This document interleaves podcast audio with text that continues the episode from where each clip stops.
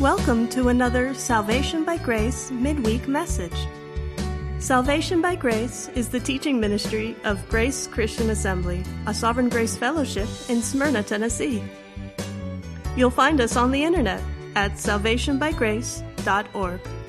We are currently studying the book of Psalms. So grab your Bible and join the congregation of GCA, along with our teaching pastor, Jim McClarty.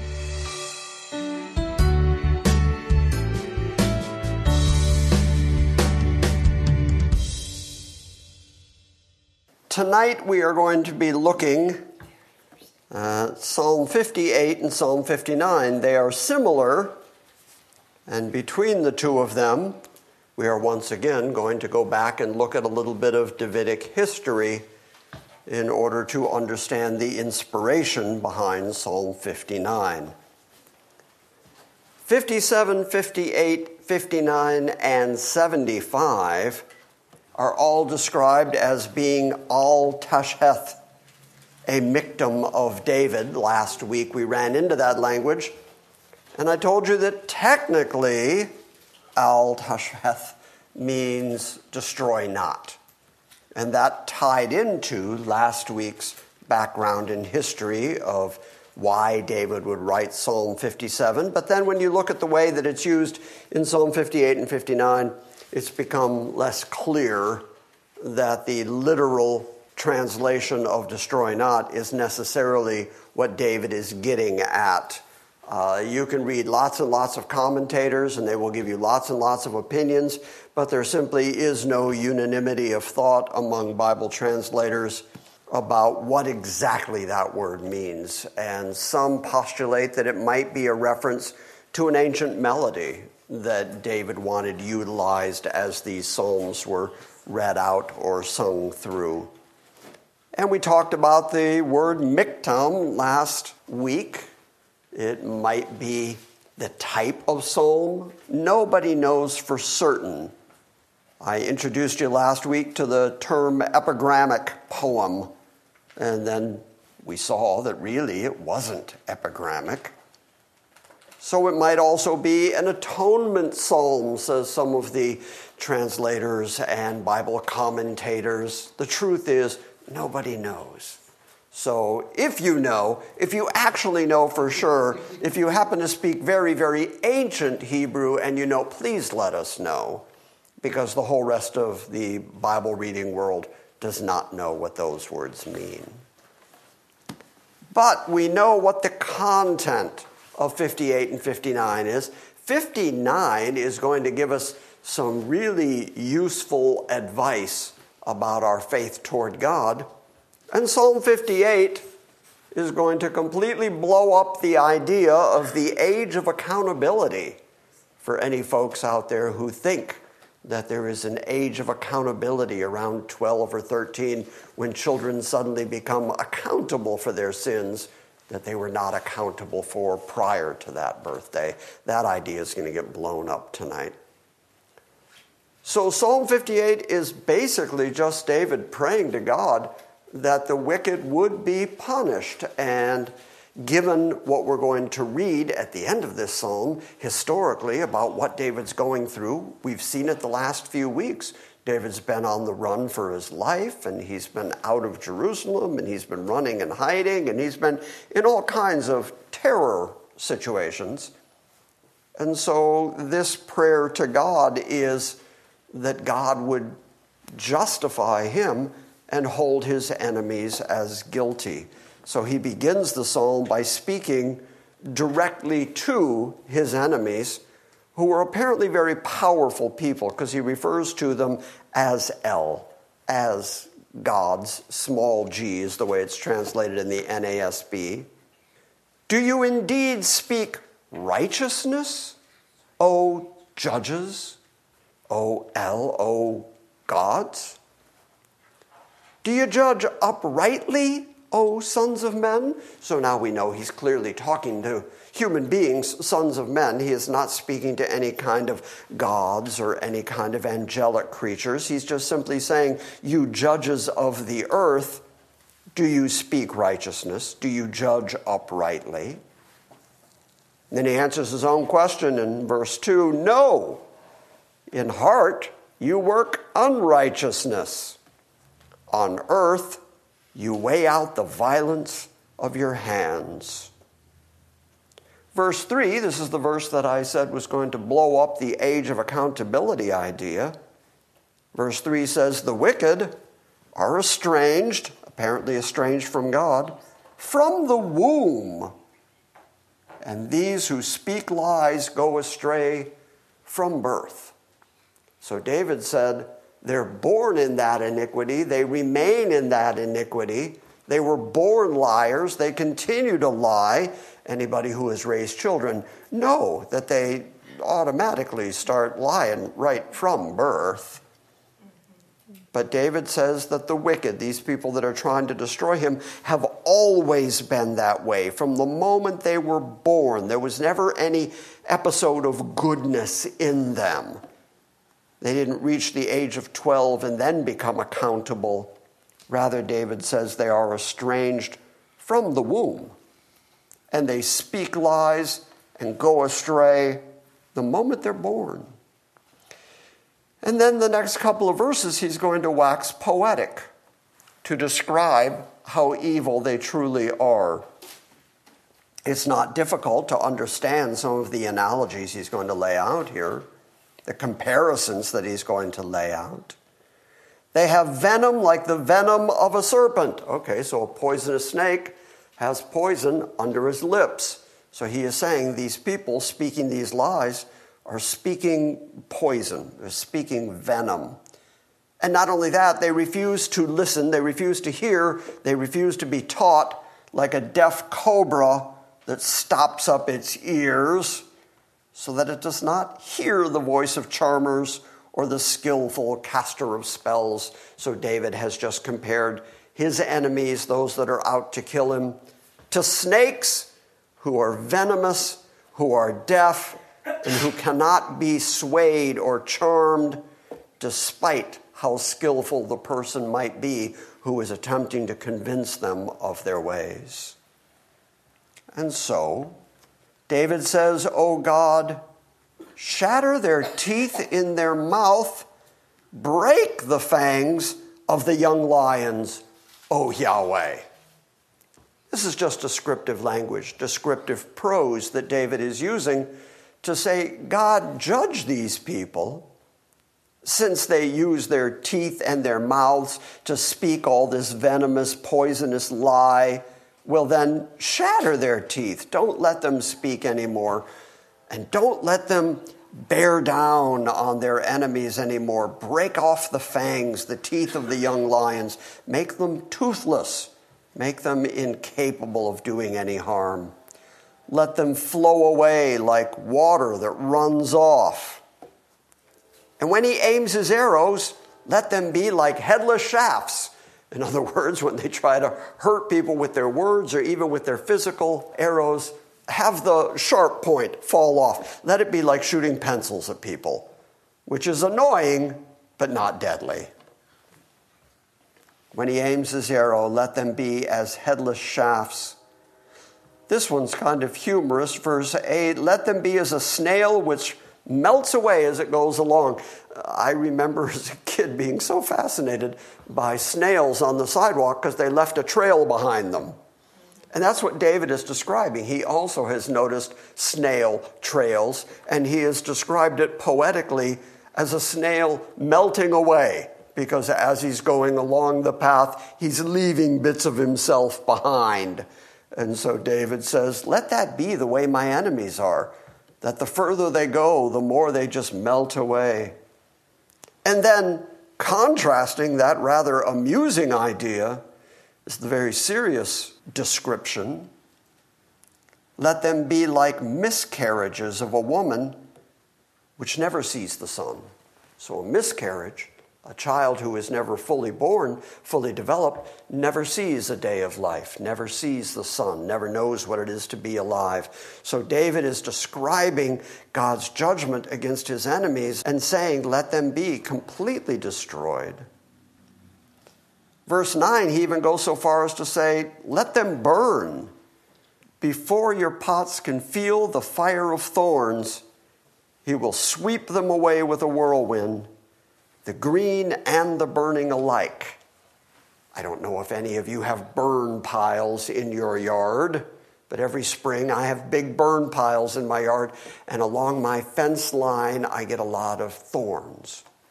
And once I cut down those thorny vines, and throw them on the fire. As soon as I light the fire, they're the first thing to burn up. They just crackle and burn very quickly. I think that's what David's getting at here. Is he's saying, before the burn pots even feel the fire of the thorns, that's how quickly they're going to burn up. Well, then God will sweep them away, and they're going to blow away in the wind like a whirlwind. Both the green thorns and the burning thorns alike. So he's describing a complete destruction. The righteous will rejoice when he sees the vengeance, apparently, the vengeance of God. The righteous will rejoice in God when they see God dole out his righteousness and punish the wicked. And then, very descriptively, David says he will wash his feet in the blood of the wicked if you think about that image, what he's saying is the upright, the righteous, are still going to be standing as the wicked are destroyed and their blood is flowing. He will wash his feet in the blood of the wicked. And men will say, Surely there is a reward for the righteous. Surely there is a God who judges on earth. And that's David's summation. Everything else in that psalm was leading up to that point. This is David's inspiration for why he is asking God to punish his enemies and punish the wicked. He is also saying, This is to your own glory, God. When you do this, then men on the earth are going to worship you and recognize that there is surely a reward for doing righteousness and that there is indeed a God who judges the evil here on the earth. So not only is it God defending his own word, his own honor, his own character, but then as a bonus, David's enemies get destroyed. So that's Psalm 58. It's not particularly complicated and it's not particularly long. But before we dive into Psalm 59, we have to go and read the backstory because the backstory is really interesting. So turn, if you would, to 1 Samuel. Because this psalm says at the beginning, for the choir director, set to Al Tashheth, a Michtam of David, when Saul sent men, is added by the NASB, when Saul sent men and they watched the house in order to kill David. We're in 1 Samuel 18. That's where we're going to start. The beginning of chapter 18 tells us about this relationship between Jonathan and David. Jonathan is Saul's son, and he loves David like a brother. And then Saul turns yet again against David and the go between is Jonathan, who loves his dad, but who also loves David and realizes that David does not deserve the kind of anger that he is getting from the king. So let's start reading at verse 10. Now it came about on the next day that an evil spirit from God came mightily upon Saul that kind of sounds like what we've been reading on Sunday mornings as we have been talking about theodicy, because here is an evil spirit directly from God that God is sending to Saul. The consequence of that evil spirit coming mightily upon the king is that he raved in the midst of the house while David was playing the harp with his hand, as usual. And a spear was in Saul's hand. And Saul hurled the spear, for he thought, I will pin David to the wall. But David escaped from his presence twice. Now Saul was afraid of David, for the Lord, Yahweh, was with him, but had departed from Saul. Therefore, Saul removed him, removed David from his presence. and appointed him as his commander of a thousand, and he went out and came in before the people. And David was prospering in all his ways, for the Lord was with him. When Saul saw that he was prospering greatly, he dreaded him. But all Israel and Judah loved David, and he went out and he came in before the people. Then Saul said to David, Here is my older daughter Merab. I will give her to you as a wife. Only be a valiant man for me and fight the Lord's battles. For Saul thought, My hand shall not be against him, but let the hand of the Philistines be against him. But David said to Saul, Who am I, and what is my life, or my father's family in Israel, that I should be the king's son in law? So it came about, at the time when Merab, Saul's daughter, should have been given to David, that she was given to Adriel the Meholathite for a wife. Now, Michal, Saul's daughter, loved David. This is like a soap opera now, isn't it? Now, Michal, Saul's daughter, loved David. When they told Saul the thing was agreeable to him, and Saul thought, I will give her to him that she may become a snare to him. He thinks very highly of his own daughter. She will become a snare to him, and so that the hand of the Philistines might be against him. Therefore, Saul said to David, For a second time you may be my son in law today. Then Saul commanded his servants, Speak to David secretly, saying, Behold, the king delights in you and all his servants love you. Now, therefore, become the king's son in law. So Saul's servants spoke these words to David, but David said, Is it trivial in your sight to become the king's son in law, since I am a poor man and lightly esteemed? And the servants of Saul reported to him according to these words which David spoke. And Saul then said, Thus you shall say to David, The king does not desire any dowry, except a hundred foreskins of the Philistines to take vengeance on the king's enemies. Now, Saul planned to make David fall by the hands of the Philistines. Well, yeah, bring me the foreskins of a hundred Philistines Saul's intention was not that David would come back the conquering hero and then marry Michal and become his son in law. His intention was, I'm going to send him on an impossible task, and the Philistines are going to kill him. And that was the ultimate plan. That way, Saul's hands would still be clean. Verse 26 When his servants told David these words, it pleased David to become the king's son in law. Before the day had expired, David rose up and went, he and his men, and struck down 200 men among the Philistines.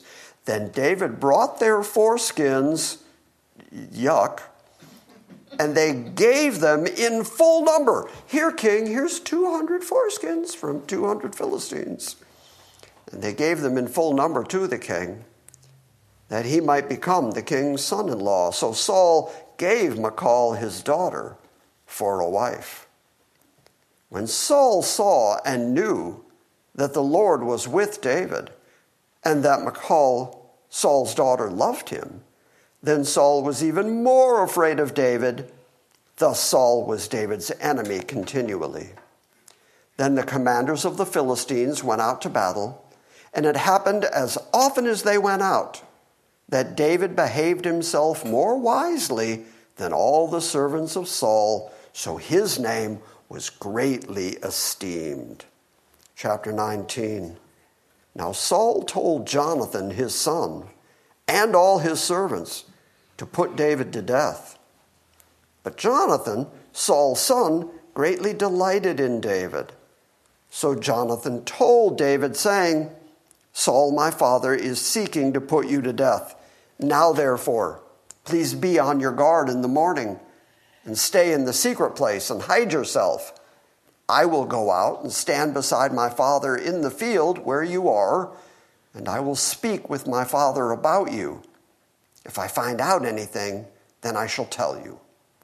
Then Jonathan spoke well of David to Saul his father, and said to him, Do not let the king sin against his servant David, since he has not sinned against you, and since his deeds have been very beneficial to you.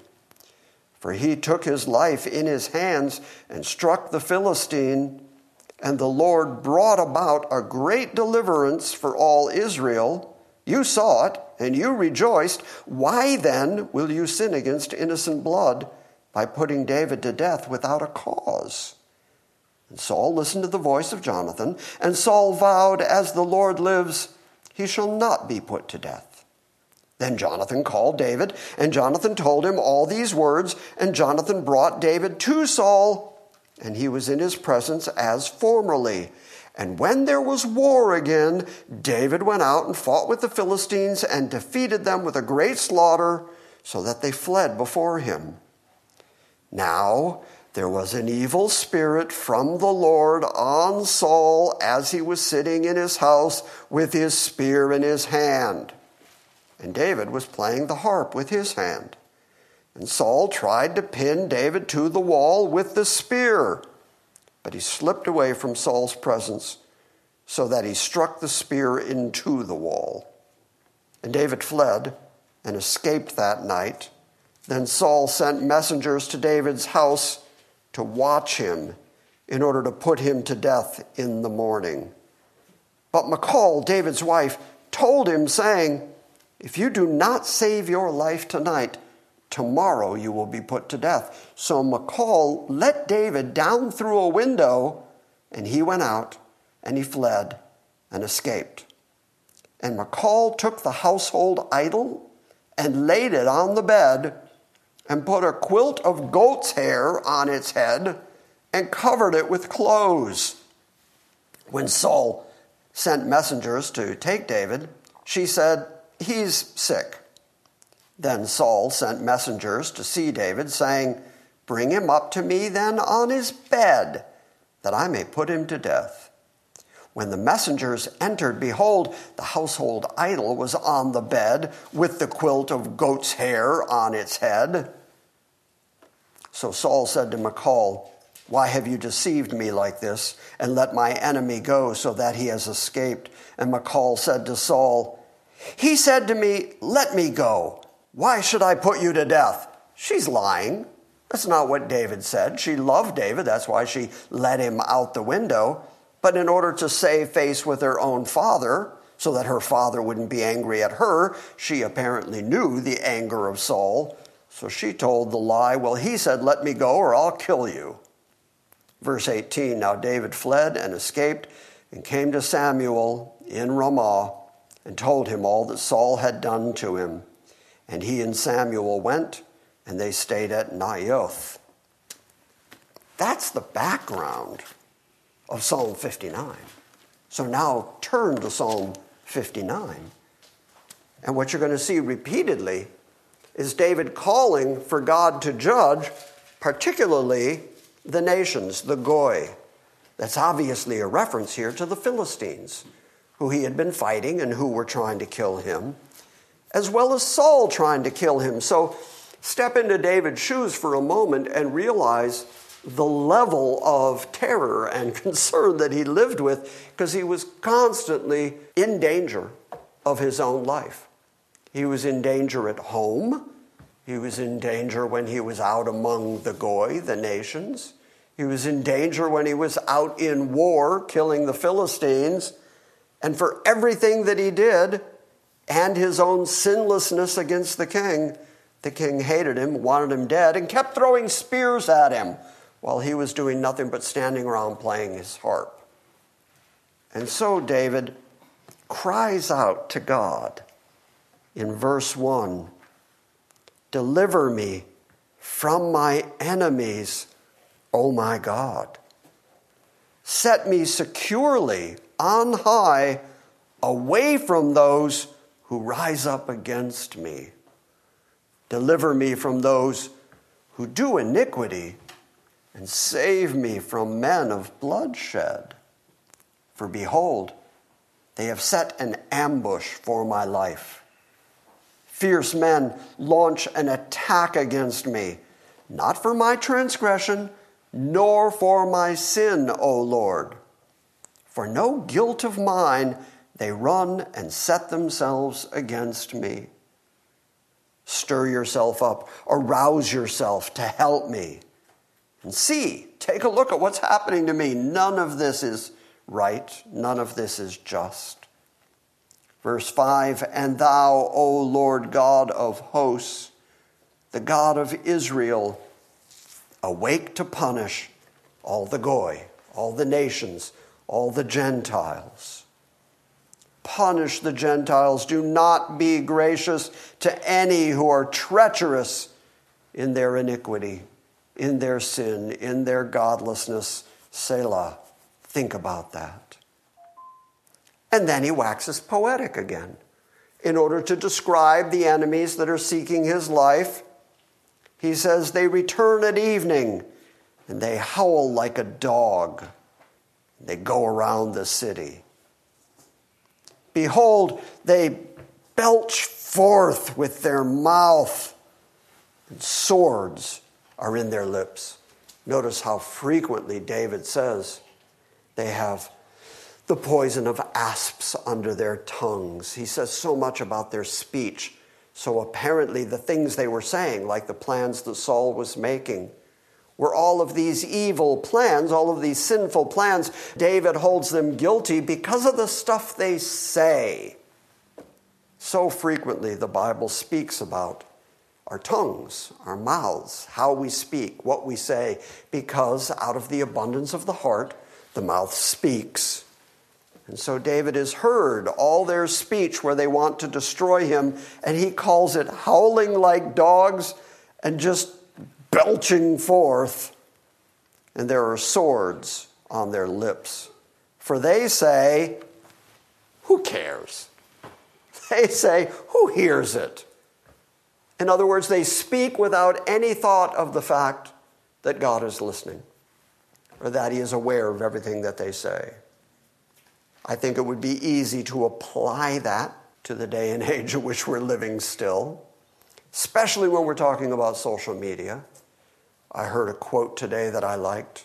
Speaking of social media, where it said, Never have so many with so little to say said so much to so few. And that's what it is. It's just belching forth noise, just saying arbitrary things because they think, who cares? There's no God up there. He doesn't care. It doesn't matter what I say. It doesn't matter how much venom I spew. It doesn't matter how angry I get at people. Who hears it? Who cares about it? Verse 8 Despite their attitude toward God, you, O Yahweh, you laugh at them, and you do scoff at all the nations, all the Goy, all the Gentiles who think you don't exist, who think you don't hear, who think that you're not a judge. You laugh at them, you scoff at them. And because of his, that is a reference to the nations, the enemies, because of the strength that he has, I will watch for you, God, for God is my stronghold. My God, in his loving kindness, will meet me.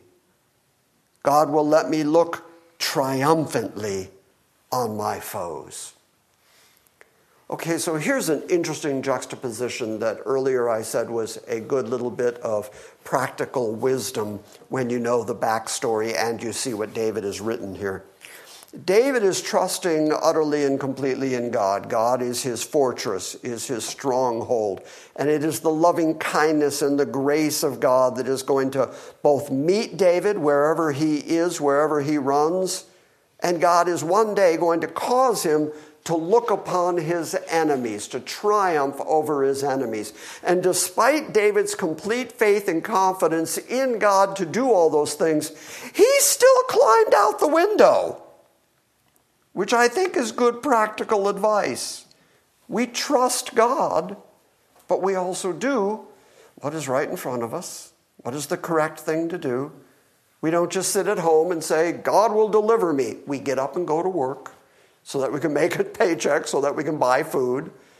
God might rain down manna on you, but not likely. You should probably do what's appropriate. You can sit and trust God all day long, but once in a while you have to discipline your children anyway. You can sit and trust God all day long, but you still go to a doctor. And David still climbed out the window. So I think there's wisdom in knowing the backstory there and knowing that David had complete confidence in God as his deliverer while at the same time taking advantage of everything that God gave him, like Michal, to deliver him. Should I tell you an old joke? Who would dare stop you? so there's a guy. That's how the joke starts. Okay. Yeah, so there's a guy. There's a flood. There's a terrible flood, horrible flood. He ends up up on the roof of his house. And he's up there just praying to God and saying confidently, God will deliver me, God will deliver me. Two guys come by in a boat and say, Jump in the boat with us, let's go. And he says, No, my God will deliver me. The water keeps rising. A little while later, a couple of guys with a raft come by. Come on, before it's too late. He says, No, my God will deliver me. A few minutes later, a helicopter hovers over him. People are yelling at him, Come on, Jump on the ladder. Let's go. We got to get you out of here. The water's rising. He says, No, my God will deliver me. And so the water continues to rise and he drowns. And he gets to heaven and he says, I thought you were going to deliver me. And God says, I sent a boat and a raft and a helicopter. So sometimes God works by very practical means, like climb out the window. So there is no contradiction between doing the next intelligent thing and also having faith in God to care for you as you do it. Does that make sense? Yes. My God, in his loving kindness, will meet me. God will let me look triumphantly upon my foes. And now, interestingly, David says, in the big picture, God, I want you to scatter them. I want you to scatter this nation. I want you to break them down so that they are no longer a nation, but I don't want you to kill them. Don't slay them, because if you slay them, says verse 11, my people, the Israelites, will forget. And certainly that's been the history of Israel, and David seems to know that's the history of Israel, their entire 40 year wilderness. And then the history of Israel beyond that is that God delivers them, and then a generation or two passes, they forget the deliverance of God. They get fat and happy, they go back to their sin and idol worship. God sends enemies on them. They get all whipped up in battle again, and then God delivers them again. And then that generation remembers it. And then they forget again as they live in peace and prosperity and grow fat and happy again. So, David here, knowing that that's the history of his people, says, I want to stand and look triumphantly on my foes, but I don't want you to slay them, lest my people forget about them. Instead, scatter them by your power and bring them down, O Lord, our shield. So make them so that they're not a mighty nation anymore, so that their very existence stands as a testimony to your power in scattering the enemies of Israel. Let them stand as a testimony to your faithfulness to Israel. Because if you wipe them out, slay them, and kill them completely, my people will forget that you're the one who delivered them. So don't slay them, scatter them. Verse 12 On account of the sin of their mouth and the words of their lips, let them even be caught in their pride. And on account of curses and lies which they utter. Notice that David did not say, scatter them because they're out to kill me. He said, Scatter them because they lie. Scatter them because of the sin of their mouth, of the words of their lips. Let them be caught in their prideful language on account of their curses and the lies which they utter. Because of the way they talk, God, for that reason, destroy them in wrath. Again, don't kill them, destroy them as a nation, and do it with wrath. Destroy them that they may be no more. That men may know that God rules in Jacob, and that they will know that to the very ends of the earth. Selah. So, yes, if there is a scattered people who walk around saying, Yeah, well, we used to be the Philistines. By the way, have you found a Philistine lately? Have you bumped into one? Up there at Publix doing your shopping? Oop, excuse me, it's a Philistine. No, the reason you haven't is because God did scatter them. Because he did destroy the nation, though the people group have been engulfed in other people groups, other nations, became parts of other tribes. But they could say that they were once a great nation, demonstrating that indeed God fights for Israel. Therefore, to the ends of the earth, men will know that there is a God who rules in Jacob. So that was David's prayer, and that is also a big part of what human history looks like. We've mentioned several times here at GCA that you can't find a whole lot of those ancient enemies of Israel. You can't find Babylon anymore. Babylon is a nation, and Babylon as a city, and Babylon as a people group. They're now Iraq, they're now Middle Easterners, but they're not Babylonians, they're not Chaldeans. So, where'd they go? Well, God scattered them because that's what He does. But has anybody met an Israelite lately? Sure. Yeah. We still see Jews. We still see Israelites. Why? Because there is a God in Jacob. Because there is a God who is defending his people despite scattering the Gentile nations over the course of human history. Because God is faithful. And now at verse 14, he's going to start describing them again. Just like he did before, they return at evening and they howl like a dog, and they go around the city howling like dogs. They wander about looking for food, and they growl if they're not satisfied. So he's saying they're just dogs, Gentile dogs and they act like dogs. They howl like dogs. They go around the city at night like dogs. They search out food and growl if they're not satisfied. They're just dogs. But, verse 16, unlike their behavior, unlike the way that I have described them, but as for me, rather than carousing around the city, looking for satisfaction, growling and howling at people. As for me, I will sing, and I will sing of your strength. Yes, I shall joyfully sing of your loving kindness in the morning. Very interesting phraseology. This is part of the reason that it was important to know the backstory. Michal said to David, If you don't do something tonight, they're going to kill you in the morning. Here, David says, I'm going to sing of your loving kindness in the morning. Because David expects that the loving kindness of God is going to preserve him despite all of his enemies who are trying to destroy him. Michal said, You're dead in the morning. He said, I'll be singing to God in the morning.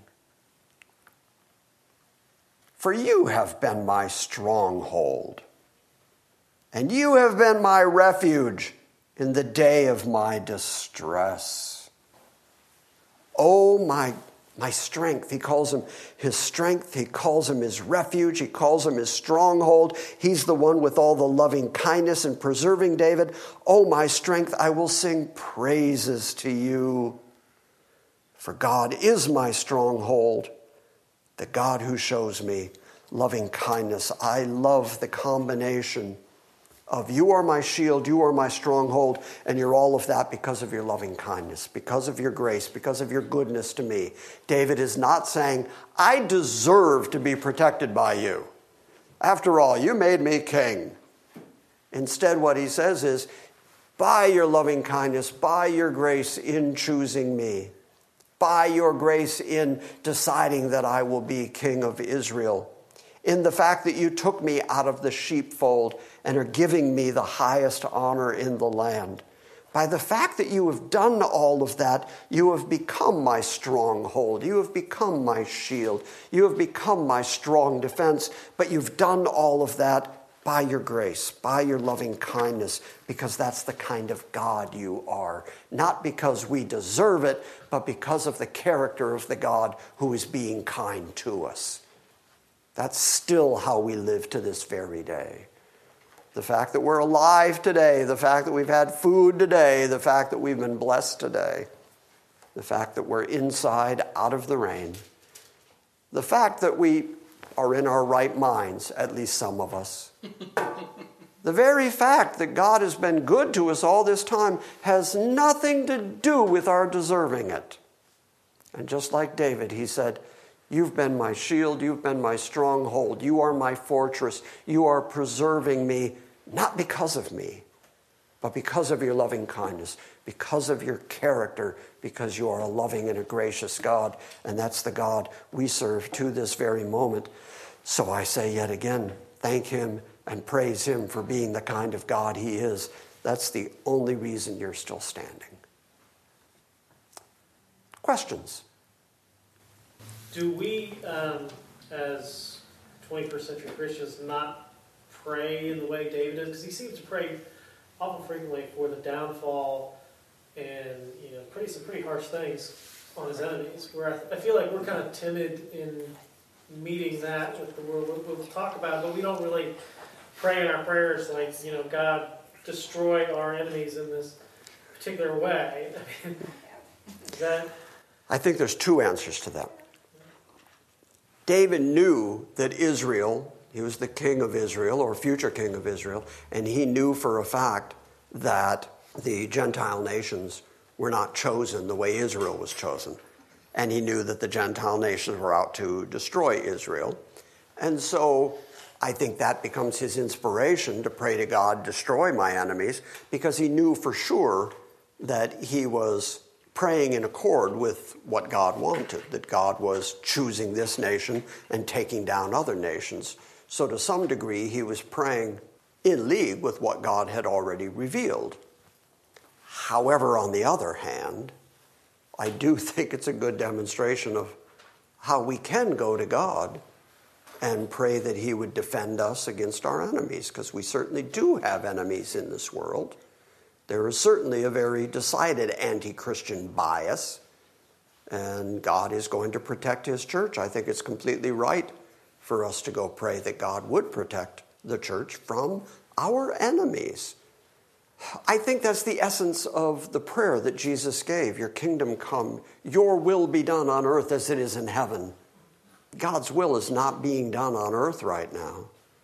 And so praying to God, you know, okay, come, bring your kingdom, bring Christ back with that two edged sword out of his mouth, blood flowing to the bridles of the horses, establish your kingdom so that your will is done here on earth.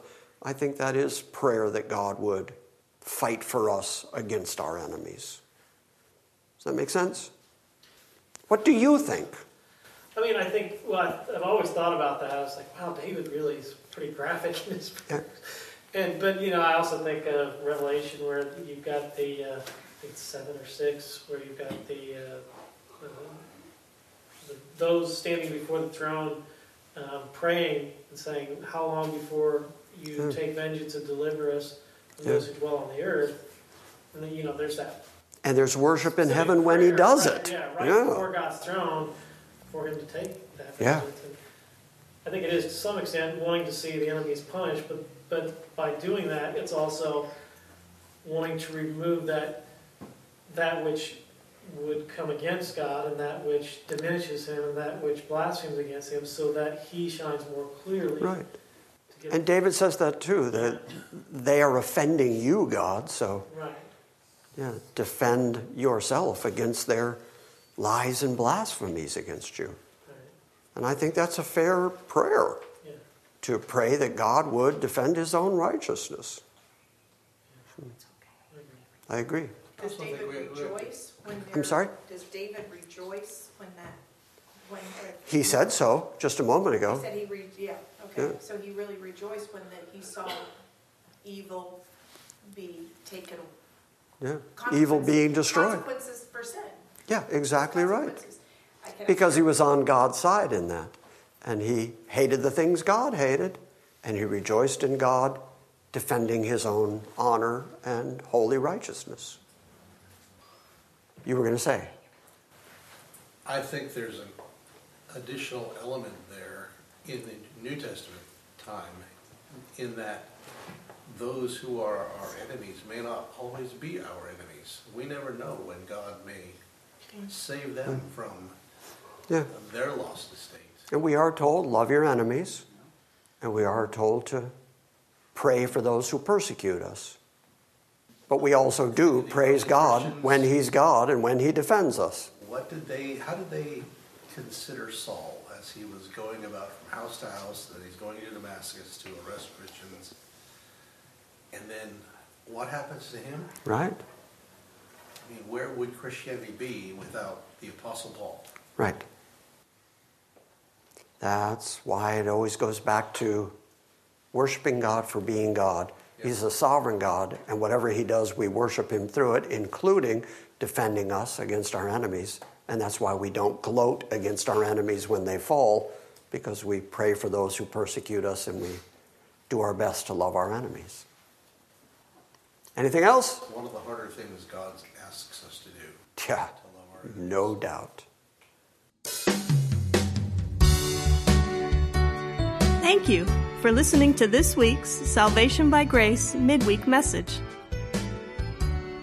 We encourage you to visit our website at salvationbygrace.org for books, Q&As, and our ever-expanding archive of audio sermons. And we invite you to join us next time when we gather around the Word and study the sovereign grace of God.